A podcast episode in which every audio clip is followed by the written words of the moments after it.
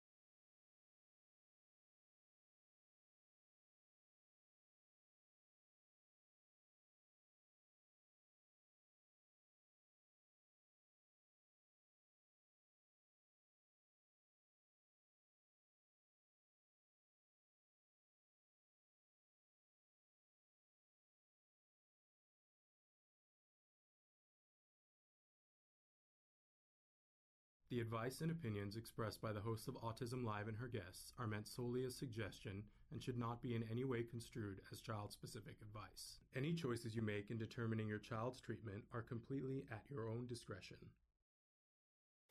Dr. Doreen Granpeesheh is the Dr. Doreen is an expert in autism. Doreen Granpeesheh. Dr. Granpeesheh. Dr. Doreen Granpeesheh. Dr. Doreen Granpeesheh is a visionary in the field of autism. Now you can ask her questions on Ask Dr. Doreen.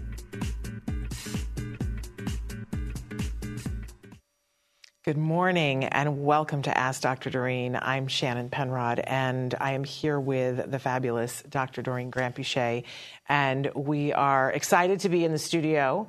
We keep trying new things out in the studio, and we appreciate your patience as we try things out in our studio. And it's so weird. Yeah, it is. It's but bizarre being back in person. It, absolutely, it is. And getting used to it, just being here on time. I almost didn't make it today. Well, not only that, I mean, when we first started doing shows from home, and I have to say with pride, we were the first people to do shows from home. We did shows from home before Jimmy Fallon did. Yeah. I'm very proud of that. No, it's Can true. you tell? And and now we're one of the last people to come back to the studio. Uh, right. So I, when they all talked about when you come back to the studio, how it's all weird and it feels like who moved my cheese. I now have compassion for them because it's and you get you know at first when we were doing it from home, I was like I don't know how to do this without Traven right here and and I'm in what I'm in charge of my own microphone and it was all these things. But then I built a world around me sure. that we don't have anymore. I was like, oh well, I don't get to have yeah. you know my fan and my gum and my pills That's and right. my, you know, all of these things that I would have set up around me so that I could talk to you guys. So it sort of feels like we're flying now. It's so true. And and Traven is driving the plane now. It's so true. it's it's a little weird. The the positive side of it though, Shannon, this morning I was telling my husband that like he was like, Oh, why are you so well dressed? I was like, We're doing the show. And the show is full bodied. So you have to be decent. Yes, yes, there's no more wearing shorts to do this anymore. Exactly. Or pajama bottoms or yoga pants, as I am very fond of uh, wearing, but now I've given it all away. And there was a little bit more makeup applied today. Oh, yeah, of course. And I paid a little bit more attention to it, but you know. There's Well, only so much spackle you can do, right? it doesn't take off the extra 50 pounds that you want to take off. But, you know, we're keeping it real here. Anyway, uh, we're here with you. As I said, I'm Shannon Penrod. Dr. Doreen Granpeesheh is here. She's a true expert in the field of autism. She's going to be here with us for the next hour answering your questions in real time. I do have some questions that you guys sent in ahead, but we on our, our fancy little iPads here are ready to take your questions via chat if you would please send those in to us. And And we're live right now on Facebook, on YouTube, and on Twitter, and about 12 different sites. In fact, Traven, our fabulous Traven, who is driving the bus today, will put those on the screen for you at some point so that you can see. Don't forget that if you're watching live, we love your live questions, don't we, Dr. Grant Mm-hmm. Absolutely. uh, so don't be shy. I see that Macy has said hey, and so we love that. Even if you just want to say hey so that we can see that you're in the house, we appreciate that, right? That's awesome. We also love to know where you're writing from. Be as specific as possible. We do have to give you the disclaimer that while Dr. Granpeesheh, I believe, is the expert in the field of autism and has been working in this field for more than 40 years and has worked with people all over the spectrum from young babies up through senior citizens with all kinds of challenges and with their families with all kinds of challenges in a kind and compassionate way, still, she cannot give individual specific advice in this particular format. I think we can all understand why. You know, it would take somebody who has eyes on the situation to really uh, be respectful of the individual. But having said that, you really can write in, be as specific as possible, tell us what your closest major city is so that we have an idea of resources that might be available to you. And, and tell her what's going on and what you're feeling about it and what challenges you're facing. And she gives amazing advice. She's been doing that for over a decade Thank here. you, Shannon. Yeah, and it's but it's that's the reason we love having people live. Yes. Because then, if I have questions, I can always ask you and get more questions and be able to help you a little bit better. Okay, we love it. Uh, Susie B says that she just got my book. Apparently, the book has been out for a little while, but um, depending on where you ordered it from, people are just starting to get it. I'm dying to know what you guys think. I want all the criticism and all the whatever. Um, I am begging, pleading, and cajoling uh, that I desperately need reviews on Amazon. Apparently, that's, the thing now. Oh, That you have to. I didn't know, and I, I I'm I'm just in this thing where I'm learning a lot uh, from other people's points of view, and everybody that I know has been writing books and putting them out, and then I always get that message: Could you please write me a Review me. Yeah. On and and I never realized how big of a deal it is that people can't find your book unless it gets reviews, Oh, and it doesn't matter good, bad, or whatever. It just I guess it has to be uh, long enough that they believe that they believe that, That you it's wrote a person, Yes, yeah. That it's a person Yeah, and not a that's bot. awesome. Uh, Deborah is writing to us from Lancaster, California, very close to us. I love me some Lancaster. There's good shopping in Lancaster. Really? Oh yeah, you've never been up to the, the malls in Lancaster? It's been a while because I used to live in Santa Well, Clarita. Is it, that, is it that huge outlet mall? Oh, there's like outlet after outlet Yeah. after outlet. It's Yeah. super, super fun. Uh, Parker is with us, and Parker says, Here a question that I meant to ask weeks ago, but now I have the chance to ask it. My longtime gaming buddy got diagnosed with both late stage brain oh. and lung cancer. Oh, oh, Parker, I'm so sorry. And is not expected to live very long.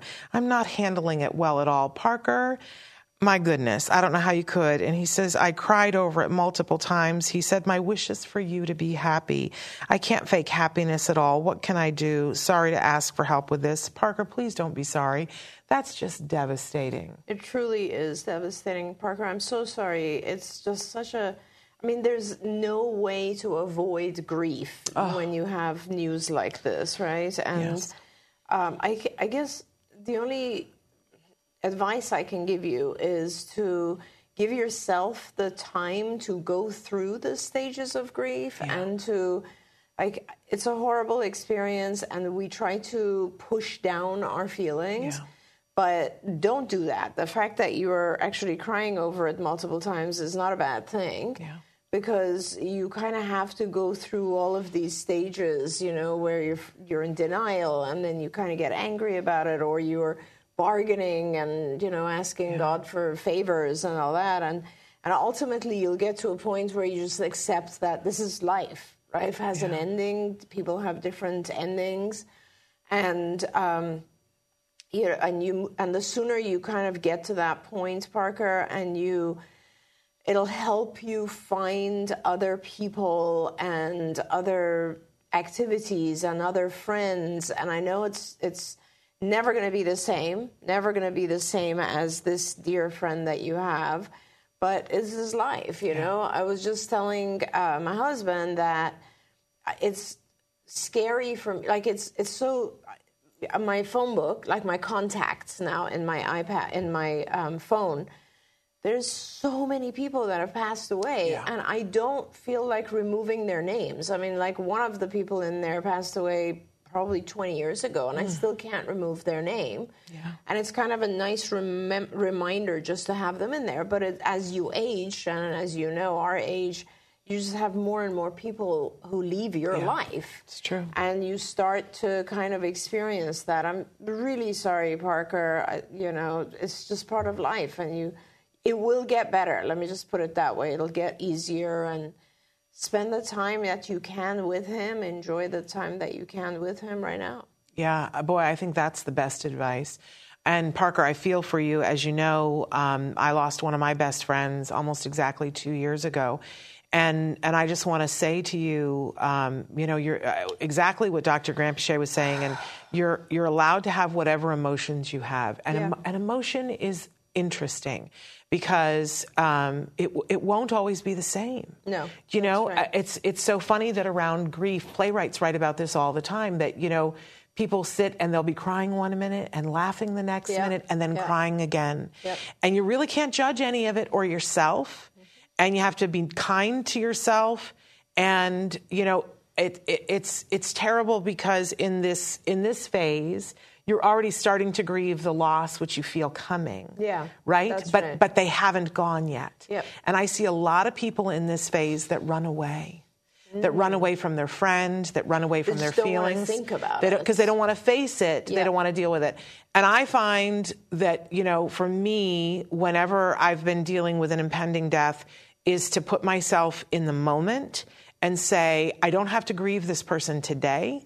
Today, I need to be of service to them and to myself and my feelings about this, and we're just going to take it one day at a time. Yeah. And then, and then when they're gone, you have the time to, to grieve, but the time to be there. Now, sometimes COVID has taken that away from some of us. That's true. That's and right. and when Joanne passed, I didn't get to do that. Yeah. But I also want to say, Parker, in all seriousness, it was. Um, just the other day was the two year anniversary of Joanne's memorial. And from the time that Joanne passed until her memorial, I was busy because I was putting together the memorial. So I had that to focus on. But I could feel that I was super not okay. Yeah. That I was super not okay. And I had promised her that I would make sure that I, I would get help if I was not okay. And you know what I did, mm-hmm. Parker?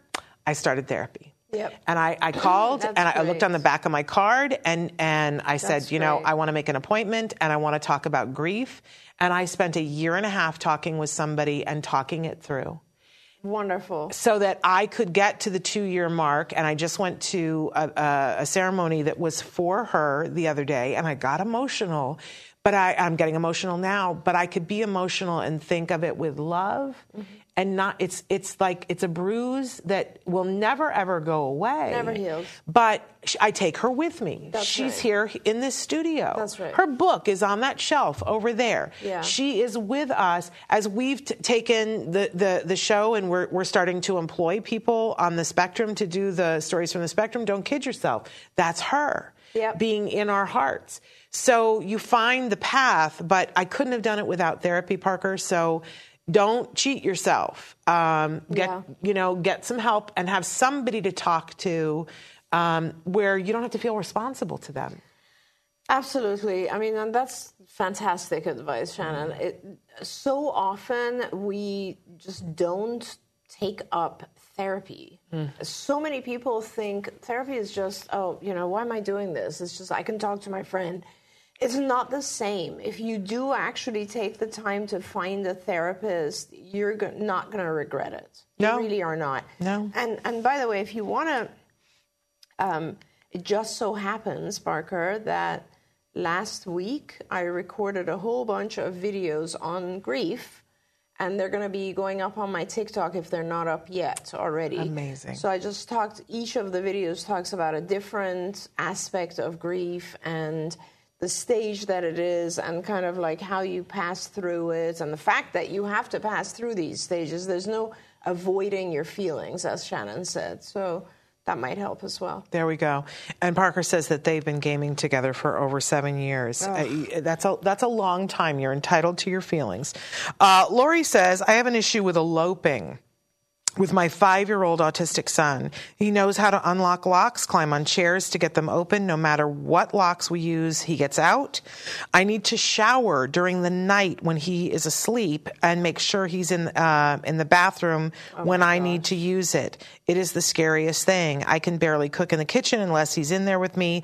How do I tame this? He will be starting kindergarten this August. Thank you we're, we're going to start with a hug. Yeah. Right? Absolutely. And, and, and, and a kudo because you're you're a brave woman because you're writing and saying I need help. Right. That's amazing. You're doing a good job. That's right. Absolutely. And so was it was she saying that he elopes? Is that what the major issue and, is? Yes. Yeah. And that he can unlock it doesn't matter. He can get on the chair, and he's, you know, I, I, am putting words uh, in her how mouth. How old is he? Five. Five. And he's starting kindergarten in the fall. So I also want to make sure that we talk about what we're going to do to prepare the school. Yes, that is probably even more important because let's face it, realistically, you can buy locks that are at the top of the door that he doesn't matter what he gets up on top of, he's not going to reach. There are fortunately child safety types of doorknobs nowadays. There's even a. Uh, I bought this for my daughter, which is so funny because I had purchased it for her for security, yeah. Charlie, in San Francisco. But then later I realized it's the wrong type of lock. It's for people not to get out, not not about people getting in. okay. So this would be perfect for you. Yeah, yeah. Because it's a type of I don't even know how to describe it, but it's a type of gizmo that you put on the actual doorknob and then you put something in it and let me tell you there's no way I could open it. Like, yeah. so uh, there are a lot of safety things, and there's you have no choice but to do that first. That is right. the most important thing you can do is to actually just make sure that he's not eloping. The second thing is teaching him how to not elope when those things are not around. And that is not something you can do personally. I think I mean, there's a whole bunch of things that we would do as ABA therapists, but you do need a team of young people to do yeah. that because this is one of the most dangerous things that happens with our kids, as you know. They have very little understanding of safety in the beginning. And so it becomes a really important thing to teach them.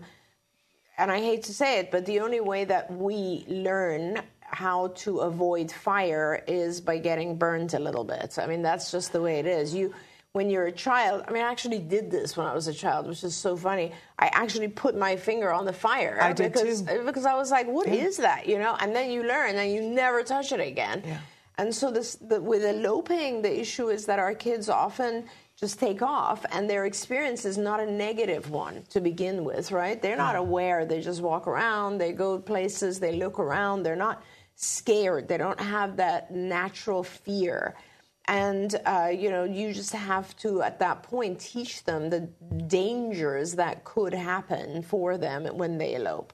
But there's a million other things I want to talk about. Like, yeah. so there's also the school, as Shannon said, and the school is probably the place where that worries me the most because there's always, you know, there are people who are trying to be responsible for you, but then there's this diffusion of responsibility. And there are times when people will just not be responsible and the aide will be like, oh, well, I thought the teacher was looking after him. And yeah. the teacher will be like, oh, well, I thought, you know, so and so was. So we hear about elopement more from schools than from homes.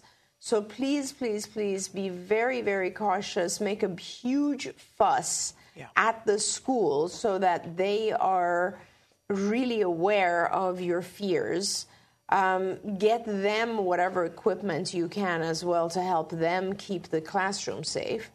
Then the last thing that just pops my, uh, in my mind is there, you know, there are a lot of now watches and other types of wearables. There's even uh, a designer that has like clothing for children who have disabilities, where the um, the, the the monitor is hidden in the clothing so that the child can't even take it off.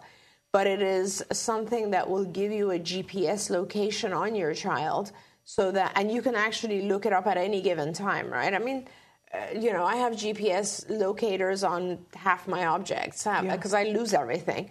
But so these things do exist now, and you definitely should look at safety and purchase these things um, before you start worrying about how to teach it. Once you feel safe, then you have the time to actually teach this. Absolutely. I think one of the biggest things that I learned is that this is a multi-prong process. Yes. Um, that there, it's not just about doing one thing because I think a lot of people pick one thing and they go, okay, well, I'm going to put safety locks on, right. and then call it done. Right. Um, or um, you know they, will focus on one. At, they're like, well, we just need a fence. If we just had a fence, or I just need an IEP, and it's all of the things. Yeah. It's absolutely all of the things, and you, and you have to take it as serious as a heart attack. And, and it's one of those things that I always say to myself: just work the problem. Yeah. Just work the problem. We're to do. We're going to take control of everything that we can take control of. And and so making sure there are so many things we've done shows on this before. There's the QR code mm-hmm. from the there's a site called If I Need Help. So affordable, you guys. These are real parents that started a company called IfINeedHelp.com. We've had them on the show before. They make QR codes for your child that you can have printed on tags on their shirts um, it's a, you can get an iron on. They have everything under the sun. It's the least expense, expensive thing out there that you Amazing. can do, but it's great. And if your child is found and somebody scans the QR code, it tells them everything they need to know. Law Perfect. enforcement is keyed into it. Um, it's not the only thing to do, though. Mm. Uh, you know, getting getting a sensor that can pinpoint where they are on GPS. Did you know that most of your insurances will cover it, and if they don't, most of your states now will cover it. That's amazing. That it's your right to that. And but I would also call your local police department. I was going to say that's a right? great one. Very good. One. And and ask, can you bring your child by for a tour? Yes. Bring the child over, have them meet the people at the police department, talk to them about the fact that your child has autism and is at risk for running and eloping. Yep. Most police departments don't really know what the term elopement means, yeah. but so tell them my child has autism, he's on the spectrum, he runs, I'm in fear, these are the precautions we're taking. Ask them if they have more help. But what you'll do is you'll start to build a relationship because Very heaven important. heaven forbid that you ever can't find your child. It's Very minutes yes. that you have to locate your child to keep your child safe, and you want law enforcement to react like that. Absolutely. And you want law enforcement to know your child so yeah. they know how to handle your child. And likewise for your child to know them Absolutely. so that they don't run away Absolutely. from them. Absolutely. That's a very good point, too. I had a, um, I, what, there was long, you know, 100 yeah. years ago, I was, I was supervising um, residences for the help group. That was my yeah. part of my internship. And um, there was a young man there who used to elope all the yeah. time. And I remember he, ha- fortunately, the police department in that area knew him so well yep. that they were a huge help. Let me just say, like every time we, they would get on the road immediately, they would scan the whole area. In fact, they knew better than any of us how where, what his favorite spots were. Yeah. So working with the police is really, really important. I agree. But then a lot of people stop there, and I think that that's so sad to me because when you have the help of a really well trained ABA team, yeah. is when you get so when you've gotten taken care of all of the rest of that then the real teaching begins. That's right. Because uh, you know when when i think about all the people that we've all the parents that we've had on this show over the last 11 years who at one point their kid kiddo has eloped and we didn't know what we all know now. And what we all know now is that our kids are either running to something or away from something. I was going to say exactly. I didn't know that until you told me that Yeah. Can I tell you? Yeah. Like it makes me emotional to say that to your face. I didn't know that until you told me that. And and I didn't my kid was already past it. Our team had already helped us to do that and I still didn't know it. Yeah. But when you look at every single case that's in the news right now of a kid that eloped, they were running to something or away from something. Always. And if we have that knowledge and we can start to figure out, well, if what they are running to is because they know that three doors down they had puppies, and they want to go and see the puppies and they don't have the ability to ask to go see the puppies. But right. the minute you turn your back and you are human, yep. you cannot be on it 24 7. You right. can't even go to the bathroom. That's right. At some point, they're going to go. Yeah. Absolutely. And, you know, so if we can start to teach them how do you ask to see the puppies? That's right. It's How- all about that. How do you ask for, and when you ask properly to ask for puppies, I'm going to take you to puppies, but when you don't ask properly for puppies, you don't get to see the puppies. That's right. or even just to begin with something like you can go outside, but only if you're with an adult. Yeah. That differentiation, I think, is like one of the most important things is un- making the child realize that they do have access. But you know, it's kind of like when when uh, we want to teach kids to uh, play with other kids. One of the things we do is we're like, you can go to the playground equipment, but you need another child with you. You know, and it's just a, it's a requirement of this thing. It's like you can step outside, but where's the who's the adult that's going Yeah. with you? And that can be taught. Yes. But Shannon, there's a, and I don't, you know, there's another part of this uh, text or message that makes me wonder if there's a little bit more here, which is not just the safety of the child that we've been talking about, Yeah. which is extremely important. Yeah. But it sounds like also this parent is just exhausted and overwhelmed Oh, yeah. because they're, you know, having to shower when, overnight. So there's, I, I don't, I don't want to, I want to touch that as well. Please. And I just want to say, you know, please. Sometimes our kid in in daily life we get so overwhelmed, not just our kids, but like everything, right? I mean, I, I, my kids are grown and gone, and they're all lovely people.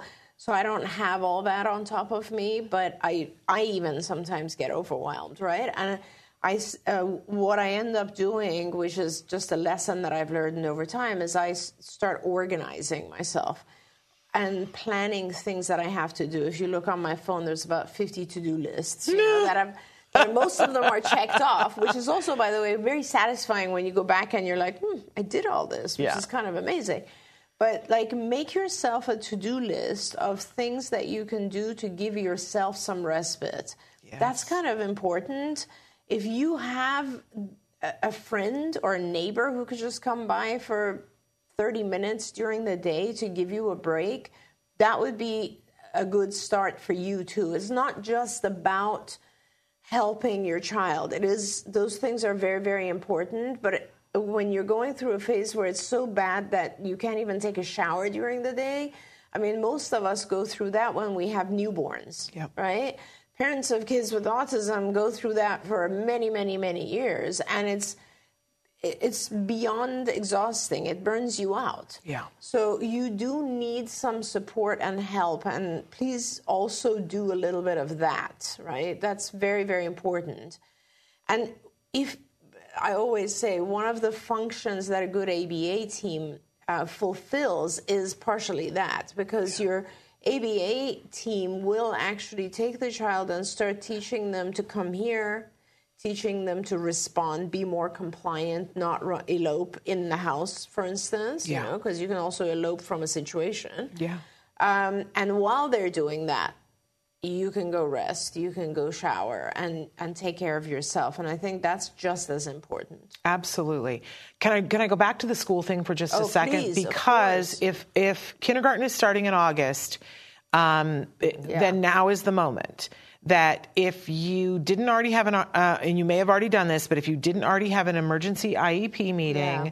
where you guys work on what is the strategy to put antecedent modifications in to we talked a lot about antecedent modifications yesterday but to make sure that you're uh, that they're controlling the situation you got to have things in writing and i'm going to say this in a way i don't mean to scare you but there the schools I, I- and I'm a former teacher. I used to work in public schools. So I love schools. I love teachers. I don't love administrators. Yes. I'm just going to say that. Um, and there are some good ones out there, but they're few and far between. If you don't make it a thing for them where they're going to be held accountable if something goes wrong, then your chances that they're going to take as good a care of your child as you are are slim and none. So you just got to put the screws to them and say, I want to tour the facility. I want to see your plan. I want to see your self closing locks on all the gates. I want to walk the perimeter. And they're going to tell you that you're being fussy. And then you're going to say to yourself, yes, Yeah. I have arrived. Uh, And I and I'm I'm saying to this to you because I did this myself. I, they wanted to move him from the the preschool that he was at to a different kindergarten, and I said, "I've walked around that school. The gates are open all the time. Uh, he's not going there." And they said, oh, no, no, no. And they put on all the self closing locks. And I said, self closing locks are only as good as the people who are trained to use them. And they said, well, we will meet you and we will walk around the whole school. And, and the head of special education is going to walk the school with you. And I said, okay, I'll meet you there.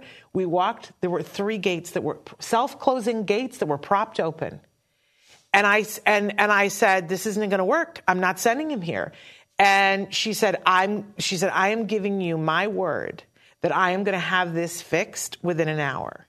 And I said to her, Can I be honest? I said, You clearly don't have it together because if I was you and I knew me and you already all know me, I would have come here and walked this myself and made sure that those gates were all closed. Before, yeah. Before I, I ever met me. And she said, I'm going to be honest with you. I did. So and I was just like in the last five minutes. Right. And I Oh said, Well, now you see why I'm paranoid. And she said, No, totally got it. Totally got it. I'm going to make sure that this never happens so again. crazy. Right? And and I and the other thing that I did was I became a very active volunteer at the school, so I was there a lot. A lot to make sure that I had eyes on, but we were still doing all the stuff where we were teaching him. We made Yeah. sure that he had a one-on-one aid. Yeah. We made sure that she had backup so that if she needed to take a break, you can- Alarms, alarms are the, that's- best. Yeah, Like alarms, at on home, all the doors. alarms at school. Um, we had meetings with the kindergarten teacher who was fabulous, Marv, and we said, "Here's one of our concerns." And so we had many eyes on the situation. And, and let's go back for a minute, Shannon, real quick, uh, to what you said earlier, which is what is he going for or going away from?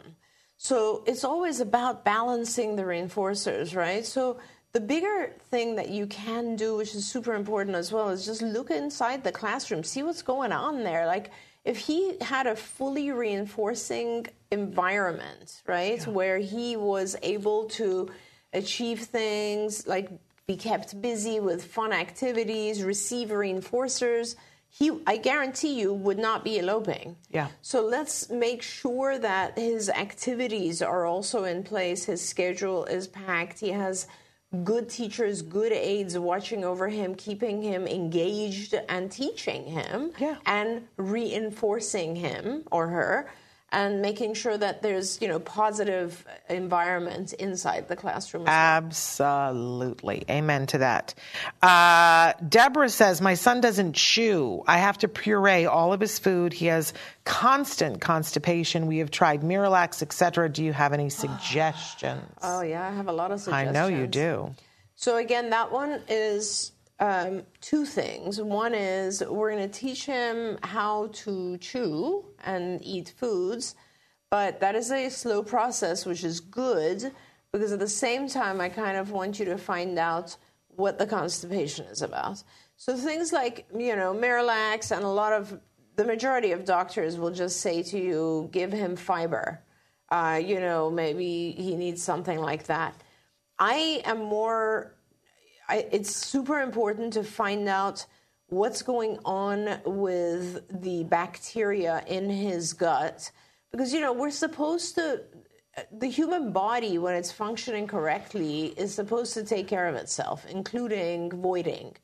So when when you don't when you have things like constipation or you have diarrhea or those when things are thrown off there's always something going on with the microorganisms that are in your gut and that is probably the most important thing that you can deal with. So um, it, it's funny that this subject should come up because I ha- struggle with over time, I've had it a couple of times now, SIBO, which is small intestinal bacterial uh, overgrowth, right? And whenever you have that, you start, you have all kinds of issues, which most people don't even realize that they have SIBO but you have like bloating and you can't eat a lot of different foods. They just make you feel nauseous and it just messes up your stomach. And as soon as I get the treatment for it, which in this case is a very unusual antibiotic followed by tons and tons of probiotics, then I start to feel normal and healthy and just energy and all this sort of stuff. So I want you to please take care of, figure out and take care of the cause Okay, and if you look up online, there are a lot of doctors that deal with uh, putting, getting rid of bad bacteria and putting good bacteria in your uh, gastrointestinal system. That is the solution to the cause of all of our GI issues. Okay. Um, and that I think is probably one of the most important things that you can start with we often, I think Traven has put up often the med maps um, mm-hmm. doctors. There are there are more. Mm-hmm. There are lots of doctors who do these tests. There you go. Um, and they can absolutely be helpful in trying to get you there. Now, while you do that, you obviously want to start teaching your child how to go to solid foods and, and not just so that you can move forward, right? That's a whole process, uh, and it's a very simple process, honestly. You will. You've already discovered a very important thing, which is his issue is is um, texture, right? So he is not able to go with things that are chewy, but he can swallow. That's a great step. Some of our kids don't have that yet. So you start with uh, whatever it is that you are uh, she's, are they? What are they doing? They're mushing it or grating it. She said she's pureeing. You're it. pureeing. Okay, so you're at the puree stage, which is totally fine. Um, now you will go one level less in your food processor, right? So that you can still be pureed, but it's a little tiny, tiny little bit chunky, right, in the puree. And you will uh, request your child to you'll try to give that to him.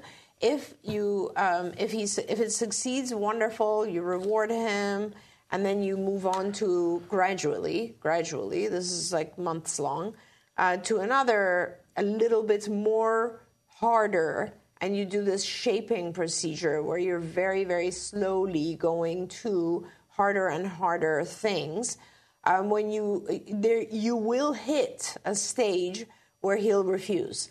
That means you've gone a little bit too far and you'll need to do one of two things. You can either go back a step and make it a little bit more mushy again, or and and or when you've done that, you can request one tiny tiny bit of the chewable item and then reward it with a lot of mushy items, if that makes sense. So it's kind of like I had a little boy that I used to teach how to, he would eat mashed potatoes, like was one of his favorite things. And I was trying to teach him to eat turkey and carrots. And turkey obviously is less difficult in terms of chewing mm-hmm. than carrots, right? I just loved this kid. He was the best. And I have so much video of him um, because I was like setting up this whole feeding program for him, and he always used to make me laugh. And I wish I could just show the videos, like the most am- amazing thing. Because once I went to turkey, it was fine. It wasn't. He would. He was willing to try a little morsel, but he needed to be rewarded with a lot of mashed potatoes after that. Once we went to carrots, he honestly was like, "This cannot be a food." because I've never put something this hard in right. my mouth. Right. And it was a very foreign experience for him. So we actually for a long time, it was like a couple of weeks. The the thing that we required was just for him to put it in his mouth, yeah. not even to chew it, just to put it in his mouth. And we would then cut the carrot into very like tiny slices so that he would put it in his mouth and it would just like kind of move around and then he accidentally would dissolve right? The first time he chewed shannon was like the most hilarious moment ever. He like crunched down on this carrot and he went oh! Like he was so shocked right. that this is a chewable thing that actually it gave he, way. and it gave way. And he did it again and he did it and but and then he spit it out, right? right? But it was no problem because he had chewed, and right. we like heavily rewarded that, and so it was a very gradual process. Now these are there are NABA feeding specialists, people who have learned to do this because there are children who won't even put a morsel of food in their mouth. Like yeah. we have. We, you know, when you're an ABA specialist, you actually will help a child come off a G tube, a gastro tube. So that's a whole different experience. In your case, you have pureed foods. You need to do this shaping thing. always keeping in mind to go slow so that it never becomes a, a fight, never becomes aversive. The whole thing has to be very rewarding. Um, and as you progress, you just make the texture a little bit harder, a little bit harder, but always reward with lots and lots of things that are not hard. So mushy things, other activity, whatever it is that's a reward for your child. And, and I promise you he'll be able to manage it. Can I throw one more log on Of the fire? Of course, of course. So, um, because one of the things I used to teach was college level speech and diction. Yes. And so then I have a kid on the spectrum who is not developing his language typically. And, um, you know, and we, we weren't getting the chewing thing happening, right? And then, then when he started to speak, people didn't understand him. And so I always look at the chewing as being a part and parcel of a process that affects language. Because those muscles are doing the same thing. And if they're not chewing, then people aren't going to understand them when they speak That's either. That's right. That's right. Thank you for throwing that in because think about how many just say one sentence. Think about how many times and and in different ways your tongue moves when you do that, right? yeah. And just fo- be aware for a moment of your mouth, your teeth, your tongue as you're saying words.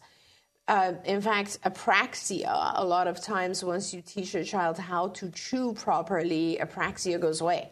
And they are now able to move their tongue rapidly, and the muscles start to develop. And, you know, apraxia is low muscle tone in the tongue. So when you do chewing, you will actually start to move your tongue in different ways, and it definitely will affect speech. There we go. So this is a very positive thing. Yeah. And there's lots of fun ways to work on it. Lots of fun ways to work on it that don't involve eating, but Yes. But you know, even you remember that minute to win it show? What happened to that? I liked that show. Can we have that back again? Um, but there was the thing, uh, and this is for older kids. I don't think you could do it with a very young kid, but you could work up to it, um, where they would take the Oreo cookies and they would put them on their face, and and the cookie would be up here, and you had to get it all the way down to your mouth just by moving your Oh mouth God, around. I love that. Right? Or what we do with little kids, um, i- you know, in theater camps is that we say, okay, even if they're too young to chew gum, they've seen people chew gum. Yeah. And so we say, okay, we're going to take the imaginary gum Yeah. and we're going to put it in our mouth and then we're going to pretend we're going to chew gum. And they think that's hilarious. Absolutely. They think it's And, so fun. You can also use other things like those, uh, you know, caramel candy, things that are, and a lot of times our kids have, I mean, not, I don't really encourage a lot of sugar. But that being said, there are pretty healthy, like, you know, things that are sweetened with agave or whatever that are very chewy. Yeah. Chewing is not a difficult thing to teach. It is definitely one of the easier parts of feeding. But if it gets too hard and if you get into a battle, just get a team that uh, Oh, please, in yes. ABA and they can help you. A lot of speech paths also are very good at this. Yeah. And sometimes they have those um, things that they look like little pencils, but they're little vibrators Yeah. um, that have cool different tips on them. Some of them have dinosaurs. And have- and, and do you know the tip that goes in your mouth has flavors? Oh, I didn't know yeah, that. Yeah, like grape and all I did not know that. There are all different ways to get to this. Okay, uh, but we brought up ABA, so I got to get to my next question. Um, Sarah says, in the fall, my son will be starting ABA preschool, 30 hours weekly, 9 to 3. Go, Sarah. Uh, Sar- uh, Sarwar, excuse me. Uh, we would like to continue CARD ABA after school from 4.30 to 7 at home. Do you think he'll get overwhelmed? No, I don't think he'll get overwhelmed. I think he will enjoy it. And, you know, good ABA therapists are able to balance things in a way that if your child's getting a lot of hours, they make it more fun, more breaks, more natural environment stuff. And so it's not all sit down at a table doing work that way. There we go. Uh, love that. Keith, I got to tell you, Keith, you wrote in and said, uh, all I got was the last part of your comment on YouTube. You, uh, that you and your wife have custody in the process of adopting, but I didn't get the question part. So can you write back in because for some reason it didn't didn't come to me. Um, And Shannon, can I uh, Yes. talk about something that's going on on my TikTok? Yes. to- yeah. Yeah, yeah. So uh, uh, there's two different things I wanted to actually mention to you and to our viewers. I actually invited a lot of people on TikTok to come in to, to our show because this is a venue where I can answer their questions Yes. live. And a lot of the questions that people ask me on TikTok are uh, hard to answer eh, because either I have, like, I'm very limited in the space if I'm typing out a response, and I have only like three minutes to respond to you if I'm doing it on a video. So that's, it's just hard to get to the real answers. Um, but so I did invite people here. But there's a, couple of other things. One is that I, um, you know, every, I recently um, had posted something about ABA. Again, I talk about ABA quite a bit. Um, and there are a lot of people that jump on there and write things because they've had a bad experience with ABA, and they're it's a very like they really really hate ABA, Yeah. and they consider ABA to be abuse. And so I I don't like to ignore people's comments, so I kind of like just addressed that recently on TikTok, and I said I know that there's a lot of people who don't like ABA. I think either they've had a really bad experience with ABA, or they don't really have a good understanding of what ABA is actually. Uh, not to their fault, but like a lot of people don't describe ABA correctly either.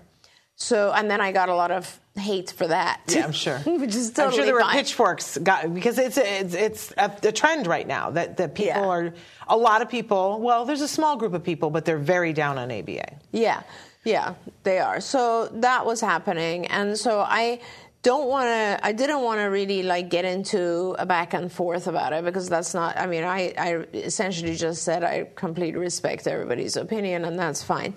But I, I do want to um, say that you know it is everything. You can you can have everything has a good side and a bad side. Everything does.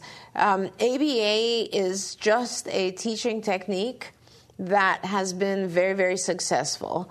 And I think the part that a lot of people are down on is the fact that those individuals on the spectrum feel like they don't want their behavior changed. They don't want to be uh, they don't want to feel like there's something wrong with them, so so that others have to come in and change it. Why are you changing me? Type thing. And I tried to express this on TikTok, but there just it wasn't enough sufficient room or space for it. And and uh, a dad, I think it was a dad. I don't know why I have it in my head it was a male asking the question, but someone said something like. You talk a lot about challenging behaviors. Can you give us some examples of that? And it was an awesome prompt. Right. Because then I could just simply say, challenging behaviors are not it's it's not enough to say like hitting or this or that is a challenging behavior. Challenging behaviors are anything that makes life worse for yourself or for others. That's classified in my book as a challenging behavior because we kind of live in a society where we have to respect each other. Like I right now might feel like you know, I would really enjoy kicking Shannon. you know, that's it. good, yeah. That would be kind of a fun thing to do. Um, but I don't do it because I'm in a human society where we have to respect each other. Now, uh, with individuals on the spectrum, often, sometimes they're not aware of the, the things that matter to other people, and they will inadvertently do things that are upsetting to other people, disturbing to other people. And it's not just individuals on the spectrum, obviously. Uh, typ- neurotypical people will often do that, right? But when that sort of thing happens, that is what's a challenging behavior, and it would be really, uh, I'll, you know, it would be really beneficial to the individual if they found more adaptive ways so that they don't continue doing that. Because when they continue doing that, people don't want to hang out with them. So neurotypical people, let's just talk about neurotypical people. If you have someone who's just, let's say, very rude, uh, that's, that's an example, very rude, right? And we know Um, those people. Of course, there are people who are very rude, or people who, you know, have uh, gastrointestinal issues and walk around burping. I mean, I'll give you. It doesn't have to be a behavior that is, uh, you know, a, a, a conscious behavior. Even it's just something that makes it uncomfortable for other people. The natural response is it's aversive to other people. Other people will avoid. And we don't want that. We don't want to be avoided.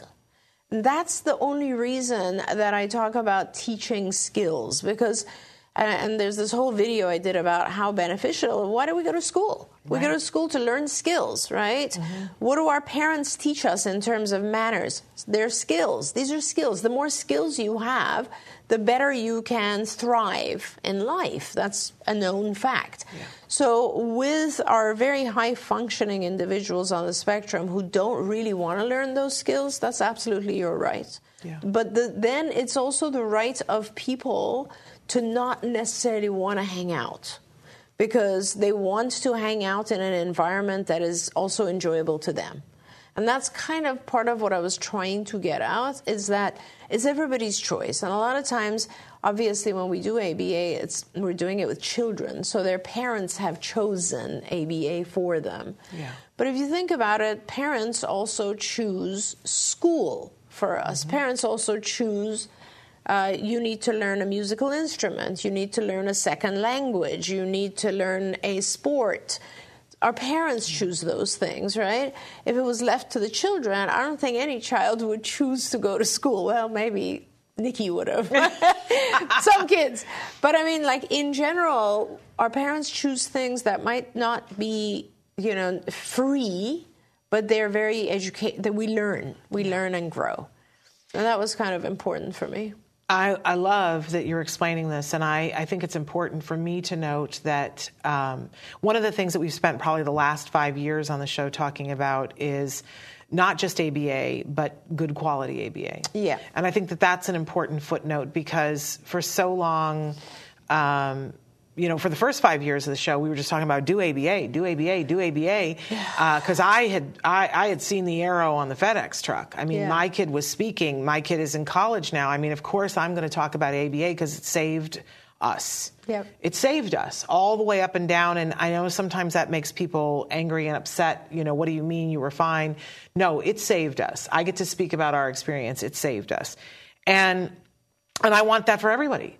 I want that for all of you. Yep. And, and it looks different for everybody in different places. But what we discovered was as insurance came on board is that a lot of people opened a lot of ABA clinics and things went, pff, and maybe the infrastructure wasn't always in place for things to, you know, for training and so on and so forth. So a lot of people are doing ABA and they're doing it in a lot of different ways. Yeah.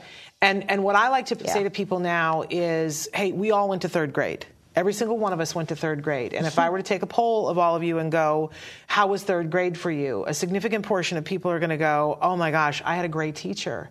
And that teacher was everything. I yeah. loved third grade. Third grade was amazing. But we are going to get some people who are going to go, my teacher was a complete whack a mole. Yeah. Should have been put in jail. right? Uh, and absolutely. I mean, there are third grade teachers who are should not be in charge of a classroom. How did they get passed? Yeah. And it's like, how did this happen? And and and when somebody says to me, I had a really I had a good third grade teacher, right? But when somebody says to me, I had a terrible third grade experience, I go, "Oh my gosh, I am so sorry that that's the experience you had." Mm-hmm. But we don't all get together and go, "Let's stop third grade." Yeah. Let's throw third grade out. I go, let's make teachers better. That's right. Let's make things so that, you know, third grade teachers can't be whack a moles who b- belong in jail you know, and let's not put in substitute teachers who aren't trained, you know. I, am like, let's take a reasonable approach to this, but I don't ever say, let's stop doing third grade. Now, why is that? Yeah. Because we all know how important third grade is. We don't just go, well, let's, it, it there, there have been people who've had a bad experience with it, therefore it is bad, and we don't negate their experience either. Yeah. We don't say, no, no, no, no, third grade was fine, you're wrong we go, let's make it better. Yeah. And and and when you really understand that ABA is a teaching technique, when you say ABA is bad, you're saying that learning is bad. Yeah. And for me as a parent and a former teacher, when I look at children and I say these children deserve our love and attention and they deserve to be taught. They deserve to grow. Yeah. And are we going to stop that? I love that what you just said. I, just it's such a great way to say it. Is if you say ABA is bad, you're saying learning is bad. That's all. That's and, all there is and to you, it. And and it's too black and white. But please know that if you're saying I had a bad experience with ABA, I'm not going to say no, you didn't. Yeah. I'm not going to say that to you, but I'm going to tell you that there are other ABA experiences. So some I did talk about that actually Yeah. that there's high quality and bad, you know, and and then someone wrote and said, yeah, go ahead and just uh, you know blame someone else and say there's bad ABA or whatever. But Yeah. and that's that's fine. I mean, there's so actually reading all of this stuff um, it made me realize that there's a lot of anger Oh, out my there. gosh, yes. And and that took me to my other side of my education, which is psychology. And then I realized, you know, I should I should maybe try to help people or like it just made me very interested in trying to give some suggestions about feelings. Not about autism, not about ABA at all, just about feelings. Mm-hmm. And so then that is why my TikTok went fully in the direction of I did this huge thing about anger and grief.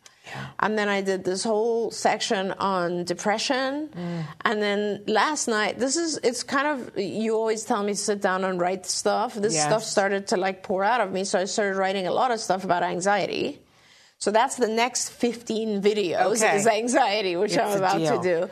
I need to, to make. I'm subscribed already, but I need to double subscribe. but so like that's actually more helpful, I think, to our families, to our parents, because I know, I, like through you and several other parents, and through my own life, I, we all go through so much depression and anxiety, and we just kind of ignore it. And especially when we have children who are in need of help, we tend to ignore ourselves more. And that's kind of like, as I've said to you before, I've always been very passionate about actually bringing all that out and talking to parents and helping parents get their self, get themselves help as well, because that's vital to, to not just their children, but, but we need to take care of ourselves. No Amen one else to will. that, sister. Amen to that. Okay, we got a couple of follow ups here. Uh, Lori, who had the child that we fear eloping, said that he loves to go to the pool and being in hotels for vacations and whatnot, he would run out of the room. So, can we just say, you know, uh, we, we had an occupational therapist on the show like a week ago who specializes in aquatics. Mm-hmm. And that's a great show to watch because that we talked about pool safety and how important it is all of our kids, all of our kids need to have some sort of pool safety, swimming. We talked about the importance of doing at least one swim class where they get thrown in the pool with their shoes and their clothes on and get taught how to float on their back um, because our kids are drawn to pools. And can I just say that I would, to this parent, I would put everything else on the back burner and teach my child how to swim. There we go. Uh, period. because there's you know there's this thing in psychology about survival right? And everything else goes down when when the top one is survival. And this is about life and death issues. And so it's very scary when your child elopes. It is 10 times more important when they elope towards a pool. Yeah. And so put everything else back and find swim teachers that can come and teach your child how to swim this week. Yep. Like immediately Today. do it. Today. Because I, and I don't want to scare you either. It's like we have enough uh, troubles. But over the course of my practice at CARD, I personally had, we had at CARD, and we had thousands of children, but we had four different children and a sibling who lost their lives due to pools. So, and I will never ever forget it because most of the time it's either during the night, uh, you know, when people are asleep or whatever. You just don't know. Please teach your child how to swim. That's probably the most important thing you can do. Amen to that. Poppy wants to ask about medication. Her doctor just uh, put her son on Abilify. That's all she said. Yeah. Um, Poppy, I am a pro medication person. I'm not someone who says just medicate and then do nothing else, but I am definitely, um, I strongly believe that medication makes things easier. I can't really comment on your particular child and Abilify because I don't know anything about your child, but uh, Abilify is one of the medications that a lot of physicians use, and it is helpful to some children. It's not really helpful to other children. So you just need to give it time and work with your physician and have a very open dialogue. Um, you know, and I will say that whether your child is experiencing um, ADHD, let's say, or you know hyperactivity or distractibility, um, or they're experiencing uh, repetitive rituals, or they're experiencing um, anxiety to separation anxiety or anxiety towards social, whatever it might be. That's that's a I guess side effect of having autism or a side or a symptom of having ADHD. Whatever the symptoms are, these medications can help take the edge off. But it, two things are always rem- important. One is once you've taken a medication and it has helped, let's say it's anxiety or depression or ritualistic behavior or uh, attention deficit, try to also teach the child skills that will strengthen that particular area and try to also do things that deal with the cause root. Like a lot of times, our kids might be experiencing anxiety, and we give them an SSRI and it helps them. Um, and we also teach them behavioral techniques, cognitive behavioral techniques that will help them cope with the anxiety. But we don't actually ask ourselves, maybe my child gets anxiety because he doesn't sleep. Maybe my child doesn't get gets anxiety because he eats massive amounts of sugar.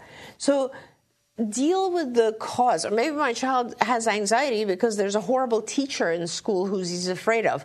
So do all of those things. The, the medication and the behavioral kind of, or the cognitive behavioral treatments are are great. They help you cope with the existing, but always, always, always ask what's causing it. Sometimes you can modify what's causing it. She gave us a little bit more information. He does have ADHD, pretty severe, as well as level three autism. He is an ABA in speech and currently waiting on OT av- availability. Yeah. So, so yeah, things will help. Those things will mm-hmm. help. Um, how much ABA is he receiving? That's probably going to be my biggest question because if you have pretty severe ADHD as well as level three, I assume you're saying it's three three autism, then you have uh, a lot. You're dealing with a lot. And I would, regardless of his age, probably recommend a, a very intense, comprehensive program of ABA, which will help manage things. Um, otherwise, you know, doing like 10 hours of ABA is not going to be sufficient. There we go. Uh, and Keith did write back and say, I'm so happy I found your YouTube channel. Uh, my two year old grandson, this is the one where he said, we're, we have custody and we're adopting. My two year old grandson is recently diagnosed with ASD and we are on the waiting list for CARD. My question is, what can we do to help with his head banging? And we have no time left. Yeah, so. I mean, maybe we should approach this one at the beginning of our next show, Shannon. Yeah. But I want to say two things. One is, I yes, you know, I, I am of course devoted to Card. I founded that company, but I don't want you waiting. You're you have a two year old, and I want you to find other resources in your area. Um, Card is very overwhelmed at the moment. They have a pretty large wait list. They're doing their best to try to help everyone, but there are also other very good providers. More and more over time, there are some good providers. So, depending on where you are, please try to find a provider who can get involved right away. Um, two is the best time to start a program. It's the best time. Headbanging, real quickly like any other behavior, you need to identify the function. So maybe when you come join us next week, you can actually tell us a little bit more about when the head banging occurs. Does it occur, first of all, does the child do it when they're alone? That's my number one. Number two, do they, if not, usually the answer to that is no. Do they do it when you ask them to do something? That means when a demand is placed, they head bang and and or do they do it just when they're kind of wanting to get your attention? Do they do it when they want to gain access to something? Like i want to go outside. I'm going to bang my head until you come and take me outside. Tell us what kinds of things happen uh, before they headbang and what kind of things do you do when they headbang do you go over and try to stop it? So if you can give us some of that information we can talk a little bit more about that on yesterday's show, we did a whole thing on taking ABC data. Perfect. And so you can watch that. And because if you could take the ABC data on it, which is what she was just asking you to do, and she was doing it so well without jargon, but I'm, I'm It's upping the our level. What's the antecedent? What's the behavior, which is headbanging, and what's the consequence? What happens right before it, and how do you guys handle it right after? But if you would do that, and then you can email it to me, Shannon at autism-live.com, and then I'll have Dr. Granpeesheh look at it before next week. Um, I also wanted to thank you, uh, Taijis, for being with you. And um, Keith says that there's everything is a waiting list in your area, and I understand that. Um, but but send us the information. Uh, I also have to say that um, Skills, we've been saying that we don't know what's going on, but Skills is taking uh, new people. If you've heard us talk before about Skills for the last year and a half, Skills wasn't taking any new uh, people at all because during COVID they just needed to tighten up.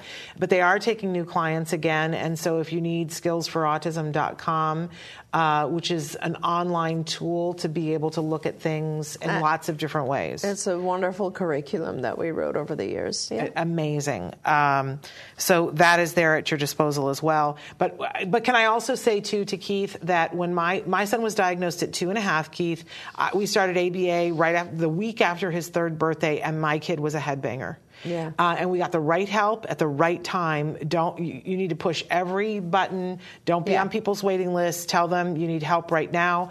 And but I want to put it, you know, give you the hope that that can change very quickly. Card came in and It's a it's a it's one that actually stops pretty fast. it, it, it, and it happened very quickly that he wasn't doing that. And look, my kid is he was on the dean's list for his freshman year of college with no support. So good things can happen. Amazing. So um, keep doing what you're Can doing. I also give a quick shout out to one of my kids, uh, Megan, in Arizona? I just want to give her a kudos, congratulations. Just finished high school and has gotten accepted to college, and I'm just so proud of her. Woohoo, Megan! All right, uh, super cool. We're, we've gone way over, you guys. I'm sorry for taking up your time, but it was important. Um, I want to say to you guys that we are back live tomorrow with Autism Live. We've got an amazing mom who has been a mover and a shaker. We've had her on the show before, but she's going to come back and talk about a new project that she's going. She's part of a production company now, and they're casting a project where they're going to shed some light on autism. They're looking for uh, some actors on the spectrum. So you, you guys will want to tune in to hear how you can be a part of that or how you can support it. Uh, so that will be tomorrow. Until then, please give your kiddos a hug from me and one for you too. And thank you, Dr. Thank you, Shannon. Always a joy. Thanks, everybody. Bye bye for now.